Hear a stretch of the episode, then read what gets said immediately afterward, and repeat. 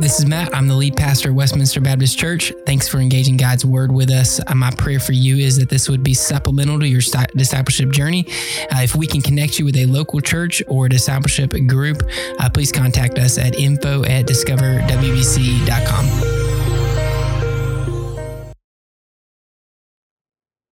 Well, I hope that you had the opportunity this week to meditate in Psalm 104. And if you did, you went through one of my favorite uh, parts of that scripture, which is it says, He causes the springs to gush into the valleys and they flow between the mountains.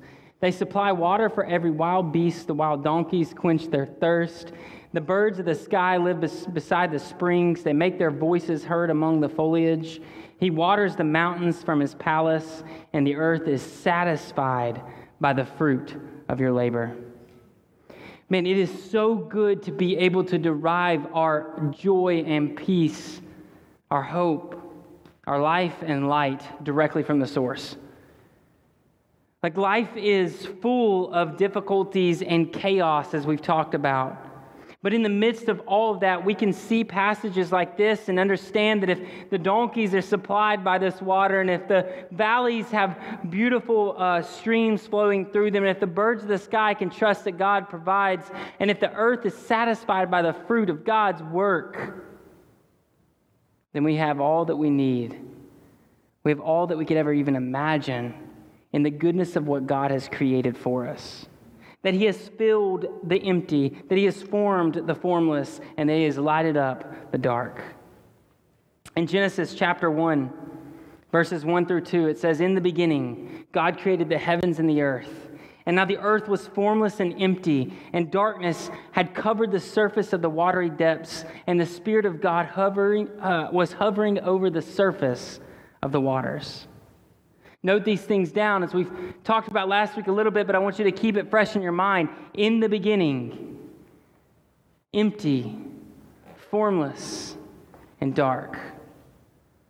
But wherever the Spirit of God is, there is creation, right? There is good. It's very good. When God's presence comes into darkness and emptiness and uh, formlessness, what happens is things get lit up, things get formed, and things are uh, filled to what God has for it. And so remind yourself as we go through this in a life that is full of formless purpose, in a life that is full of emptiness of friendships and family and church life, and in a life that is full of darkness, we can remind ourselves that though that life has been full of death and disease and wickedness, there is a God who came into the midst of it to recreate it back into what was perfect, what was good. And so I'm just reminding us this throughout this Christmas season from God's word that we have life and light because of Jesus Christ. And I want to walk you through why that's so important. So if you will, look with me at John chapter 1, verses 1 through 9. It says, In the beginning was the Word, and the Word was with God, and the Word was God. He was with God in the beginning, and all things were created through him, and apart from him, not one thing was created that has been created. In him was life, and that life was the light of men. That light shines in the darkness, and yet the darkness did not overcome it. And there was a man sent from God whose name was John. He came as a witness to testify about the light, so that all might believe through him. He was not the light, but he came to testify about the light. The true light that gives light to everyone was coming into the world. This is a continual theme throughout John. The light of the world is Jesus Christ, and he's come into the world to bring life. In John chapter 3, uh, verses 19 through 21, it says, The light has come into the world, but the darkness hates it. And in verse 21, later it says, But anyone who lives by the truth comes to the light, so that his works may be shown to be accomplished by God.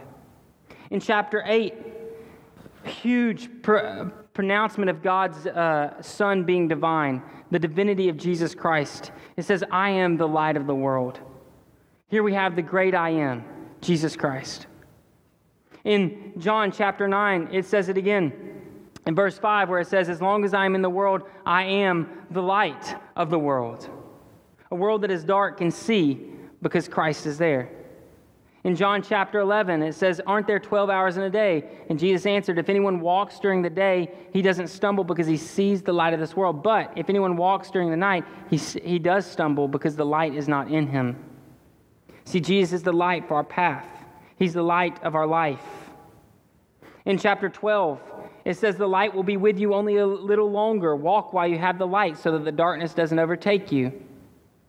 While you have the light, believe in the light. Later in chapter 12, it says, I have come as light into the world so that everyone who believes in me would not remain in darkness. Light is a continual theme throughout John. Jesus is the light of the world. We, we see these truths, and, and at Christmas time, it's good to remind ourselves that the light of the world has come into the darkness of the world to light it up, to bring life and light.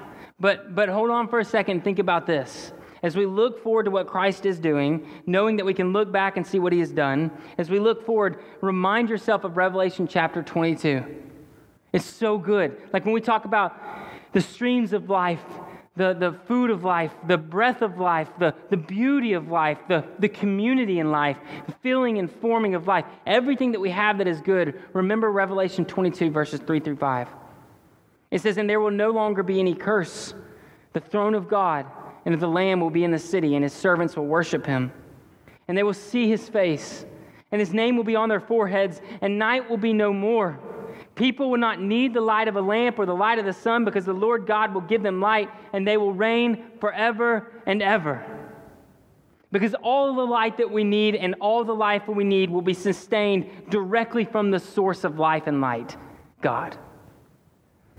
Now, now track this with me. Walk, walk through this with me if you think about it. Right? So we've come from Genesis 1, which says he, uh, uh, right when he sees the, the earth is dark, formless, and empty, what does he do? He says, Let there be light. It's the first creative act he does. Let there be light. The last creative act that he does is let there be life in humanity.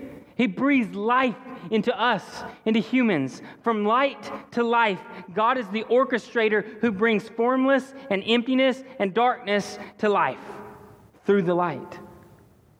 In John chapter 1, we're told that Jesus is the light that brings life. And then finally, in Revelation 22, we find out that the, forever, our eternity will be drawn directly from the source of light, who is God the Father. As we dwell with God for eternity, we're going to have the direct source of light and life with us in like person, like the ability to see and derive our life and light directly from the source. That's why it makes it so unbelievable when we read John chapter 1 verse 1. You look at both ends. You look at Genesis chapter 1, and you see uh, God the Father working through his Son Jesus Christ and the, the Holy Spirit to create. And the first thing he does is let there be light. To, Genesis, uh, to Revelation 22, where he, he is the source of all light. The let there be light is him. Right? And in the middle of that, in John chapter 1, we have in the beginning was the Word, and the Word was with God, and the Word was God. It's huge. Like it's a huge statement. In philosophy, in Greco Roman culture, uh, and, and for the Jews, this is a huge statement. The word for philosophy was wisdom. The word for uh, um, the Israelites, the Jews, was uh, um, um, it was prophecy, but it was given for the Messiah. The word was what could create and sustain. Word had a lot of power within it.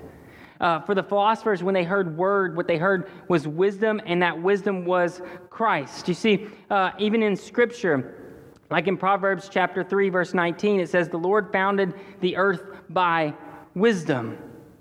The technical term for this is wisdom person, uh, personified. It's when you give a word uh, human like characteristics. You see what happened there? When the word is given human like characteristics, what happens in Jesus Christ is the Word isn't just given human like characteristics, the Word comes as a human. It's all the creative power and the glory of God in the person Jesus Christ, the Son of God, who's been here for eternity and will be here for eternity. Jesus Christ comes as the wisdom, the power to create, as the Word, the power to speak, and life is created, and as the Word which will dwell forever. And if you think about it, if you pause there for a moment, now we have a divine Jesus Christ. The Son of God is God because it says, and the Word was God. And if Jesus is God, then now what's with us? Light. the light that can create light and the light that sustains all life in Revelation 22 is now present with us through Jesus Christ. John 1 is the story of the light and life coming to be with men who were in darkness and formlessness and, and uh, emptiness. And there's the Son of God. In Proverbs 8, verse 30, it says, I was a skilled craftsman beside him. I was his delight every day, always rejoicing before him. The eye is the wisdom. Throughout Proverbs 8, verses 21 through 30, we see the wisdom is the one created, and all of a sudden we see it as a person. And now it makes sense that wisdom is a person because wisdom is Jesus. Word is Jesus. Jesus is personified through so many different words or, or uh, demonstrated in so many different words, even in John chapter 1, verse 1. But for us, it's not just a word, it's not just words on a page, it's God in the flesh through his Son, Jesus Christ, to be with us for light and life. Verses 2 through 3, it says, He was with God in the beginning all things were created through him, and apart from him, not one thing was created that has been created. When you see everything around you, you can remember this that when God saw something that was formless and void, or formless and empty and dark, what he did was he filled it, formed it, and lit it up. And if he did that, he did that with everything. Like every single thing you see has been created by God for the purpose of being very good being good and very good. Good, good, very good, as we talked about last week. So, if everything in between darkness and formlessness and emptiness has been created for what is very good, then we can see things around us and go, God created this for us. This is good. What, what is the purpose of it? What is the goodness of it? What, how is it bringing community? We start asking different questions like, God, if you gave me this, what is the purpose for it? If it's around us, how are we utilizing it? This Christmas season, you see so many different things from gifts to decorations to people you haven't seen throughout the whole year, you get back together. Family you haven't seen for months, you get back together, right? I know, I know someone in, in the room whose, whose daughter's coming home, who serves in the military. Get to see her. Wonderful things. Like all these things, just so good being able to hold family and be with family. But remind yourself of this truth that everything was created by God and through Jesus Christ and the power of the Holy Spirit. All of these things have purpose. Everything. Verses 4 through 5. In him was life, and that life was the light of men. That light shines in the darkness, and yet the darkness did not overcome it. As Andreas Kostenberger says, God's first creative act involves light and culminates in the creation of humanity. As I mentioned before, if we're going from light to life, don't forget who gives the light in the first place. Isn't it so easy to enjoy life without remembering who gave the light? You know what I'm saying? Like, we're just enjoying God's good creation without enjoying the creator. Romans tells us this. We turn to the creation rather than the creator we do it so often. I think it's like it's at the very beginning what sin is. Like we, we want the creation rather than the creator. And so we can see it even with light and life. When we forget that the source of life is light and that Jesus is light, then we turn away from the source of life to the things of life. But Jesus gives life. He is the light. And from light to life, we give him glory. So John wants us to see these similar things, right? Did you see them in John 1 and Genesis 1? We talked a little bit about this week, the last week, but just to remind you, in the beginning and in the beginning. They're both in Genesis 1 and John 1. But not only that, look further. Formless and empty and dark is mentioned in John 1 as darkness. Kind of encapsulates all the whole thing. Darkness. Darkness is in the world, just like when it was formless, empty, and dark, we have darkness again. So what's needed? Well, in Genesis 1 it says, "Let there be light," And in John 1, the true light is coming into the world in verse 9. So John wants us to see the similarity between these two. Because we're not to live in the darkness. And you may say, well, what's darkness then? Because it was formless and empty, but then darkness was on the earth. What is darkness now? Because then it was the absence of light. Well, what is darkness now? It's the absence of light. It's, it's life without God. It's, it's immorality. It's uh, a, a, lack of direction in life, lack of purpose in life. It's showing sin uh, to us because when light comes into darkness, it shows sin. It's all of these things that when the darkness is exposed to light, you see what it is. But when there's no light, you don't understand that it's there. So when we ask the question, what is darkness? Ask, basically the answer is this anything that is separated from God, which makes sense for Revelation 22, right? If the darkness is anything separated from God, then all of a sudden Revelation 22 makes total sense. Because when God's presence is here, it's all light. And so, John chapter 1, when Jesus comes, it makes sense because Jesus is the light.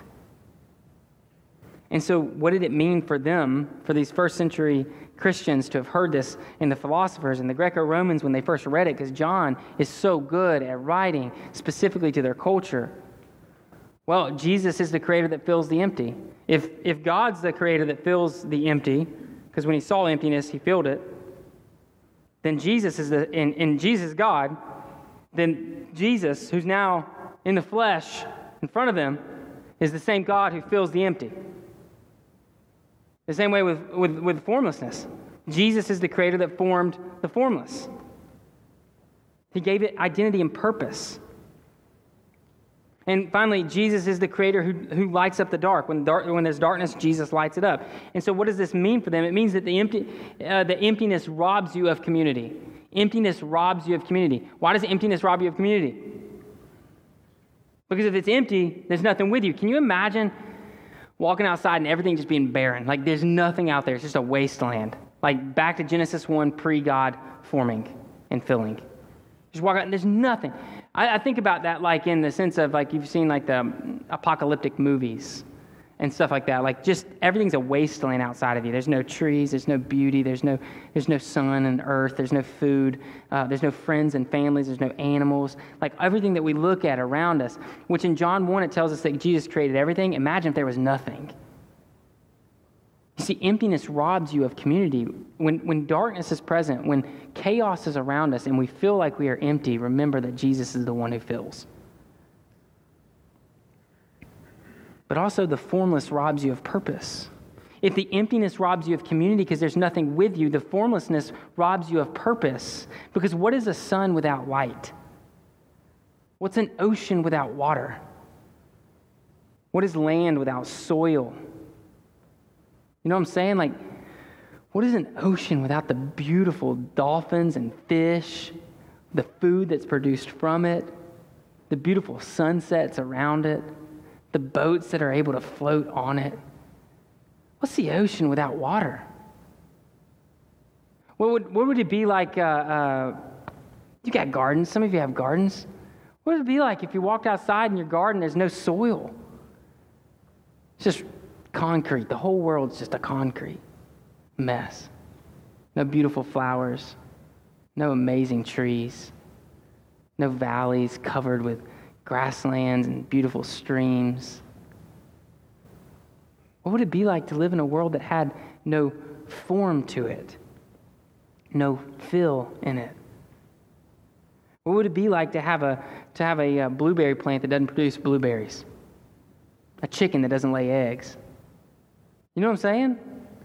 God gave purpose to what He created. And if He created you, then He gave you purpose. He, if He created everything and gave it purpose, and you are part of that everything, then He's given you purpose. And Charles Spurgeon would say it like this Spiritual life depends on the purpose that we cherish. And there's one thing I've ident- identified in teenagers and young adults, uh, millennials and below, that really holds them back from growth. It's the lack of purpose. They don't know what they're doing, they don't know where they're headed. When people are without purpose, it leads to depression and anxiety and frustration and then apathy, stepping back and not wanting to do anything. Because if you don't know where you're going, then usually you don't fight to get there. But God didn't leave you without purpose, just like He didn't leave His creation without purpose. That's why Jesus comes. He gives us a new purpose. He fills this world with His image. We are image bearers. And if that's true, then we have a purpose. And part of that purpose is that darkness would not rob you of light because we are those who carry light with us. Did you know that you like literally cannot live without light? Um, the, the people who are way smarter than me on astrological stuff and whatever, um, they know that like if the sun was to blow up or explode, we probably actually wouldn't die from the heat. It wouldn't like incinerate us. What would happen is we'd have no more no more light. The vegetation would die. The animals, because they had nothing to eat, would die, and ultimately we would die. Within like three weeks, the whole world would be starved. We'd all be dead. Unbelievable. Light is the source of life. From light to life, Jesus, I think John like, picks up on this, Genesis picks up on this, and even Revelation picks up on us that we need light to live. Like to be sustained, we have to have life. Did you know that people have to take vitamin D nowadays because we don't get enough light? Like it's recommended that we do it because we're not outside. If it's, if it's hot outside, we come inside so that it's cold. If it's cold outside, we come inside so that it's hot. And in all of that, we come inside and get rid of the thing that was built to sustain life. So then we have to take the vitamin that's enriched to us from it, vitamin D. We have to give babies uh, vitamin D drops because they're not in the sun enough. They don't have enough vitamin D in them. Have you thought through all that? And then the Bible tells us that Jesus is the light. Because there's nothing on earth more necessary to live than life and breath and food. And it turns out that Jesus is the bread of life. He's the light of the world, and He breathed life into us. He's everything that we would ever need to sustain life. D.A. Carson says this He says, Light and darkness are not simply opposites. Darkness is nothing other than the absence of light. Where you go, you carry the light with you because Jesus is in you. But not only that, as Martyn Lloyd-Jones says, the nearer you get to the light, the more you are aware of the darkness. So we carry light with us, but where we go when we encounter darkness, it's then that it's exposed as darkness. You know, darkness doesn't really know that it's dark until it sees light. Right? You don't know, it doesn't know that it, there could be something else.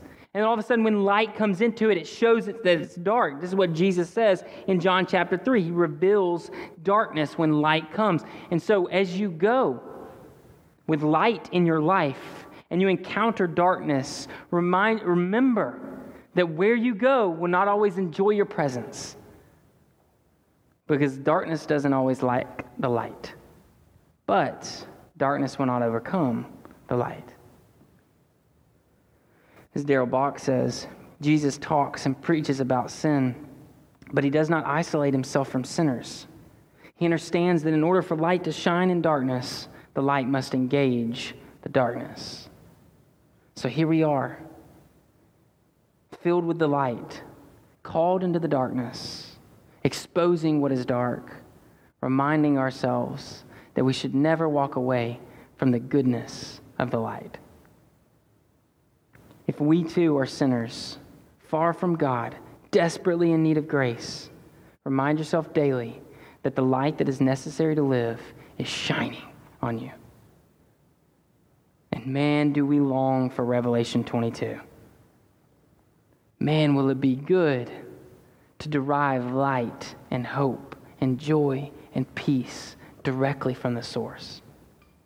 And the beauty of the gospel is this that Jesus came so that we'd have life now, so that the light of the world would be with us. So if you want the source of joy and hope and peace this Christmas season, turn to the source. You know, I was talking with one of my friends this week when um, we used to go outside when I was kids, man. We lived uh, in Gainesville, Georgia. It's absolutely beautiful. Weather was phenomenal. Uh, we had um, a wonderful backyard acres of land, bamboo forests, oak trees, paintball galore. We built um, huge tree houses 20, 30 feet in the, in the air, and then paintball forts all over the place. We had an unbelievable time. Four wheelers flying through the woods. We'd go to friends' houses. I had 10 of my best friends in the same neighborhood. It's unbelievable. All the same age. It's crazy. So, what did we do? We went outside and we came back when it was dark, sometimes. but when we went, we didn't take a water bottle with us. I, I, I don't think, and my mom might she, she watches my sermon, so she might correct me. I don't know that I actually had a water bottle when I was like middle school teenager, right? I just went outside and played. When I got thirsty, what, what did I do? Side of the house, turn the spigot on, drink from the water, right? I'm still alive. We're good. Kids, you can do it, unless your parents tell you not to. We lived, right? Now, how many people in here did that? How many people went outside without a water bottle, right? I, tell me this. Look, find a child, and there's going to be a water bottle in their hand. you know what I'm saying? We have water everywhere. Well, I was talking to one of my good friends this week, Carl. He's in, he's in the room with us. And we were talking about this same thing. And he said, Man, I, I, will tell you what I did. He, he lived in uh, uh, Pennsylvania, and he had a mountain stream crisp, cool, clean water. And he drank directly from the stream. Man, that is good. He's still alive too. He's in the back. Um, it's good, right? Y'all, we pay $8 a bottle for that water today. you go to a gas station, it's like mountain stream water. I'm like, dude, you can go lap that up out of the water, right? Eight bucks for those things. It's expensive. I hope that your whole life you would derive what is good, the joy of the world and the hope of the world directly from the source from the good stuff. And I hope that you will turn your life and your attention this Christmas season directly to Jesus, for he is the light of the world. So, my challenge to you this morning, knowing that Christ came into the world and lived a life that we couldn't live, that died the death that we should have died, and raised from the dead because we couldn't, and that if we believe in him, we will have eternal life with him, the light of the world. Knowing that truth, would you reevaluate your purpose this morning? Maybe today somebody in here in this room is like, man, I just, I just lost my rhythm in life. I don't really know what I'm doing. Well, God saw a formless world and gave it form and purpose a sun to shine, an ocean for waves, and to breed life for food, for beauty. If He can do that with the world, He can do that with you. If you lack purpose, turn back to the Creator. He has purpose for you. Second, would you cherish your community that is around you? In life, it's so easy to go by having people around us and doubting what God has given us. Maybe you have one, maybe you have two, maybe you have 10.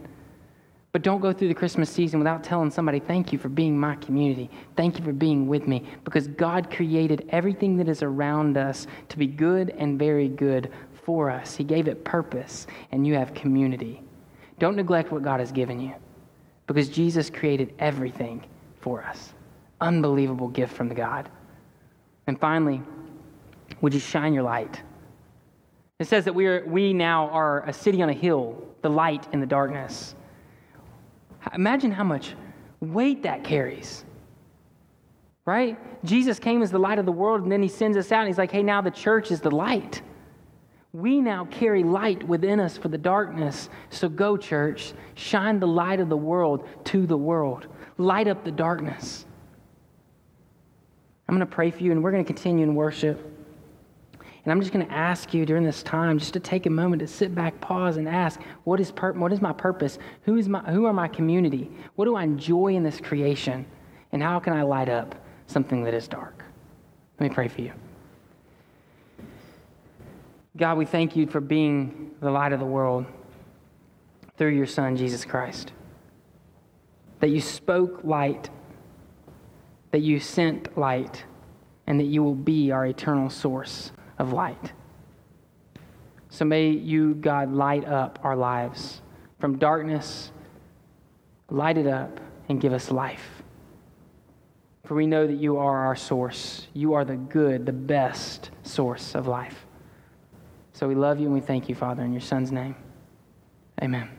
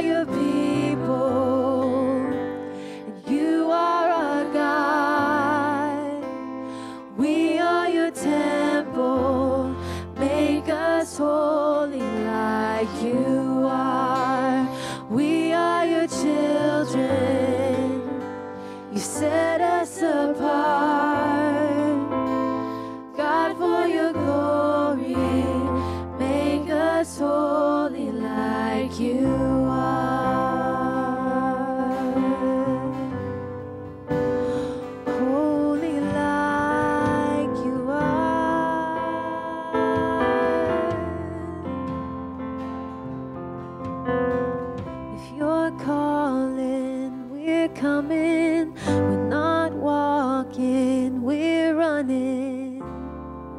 God, we need resurrender. So we resurrender if you're.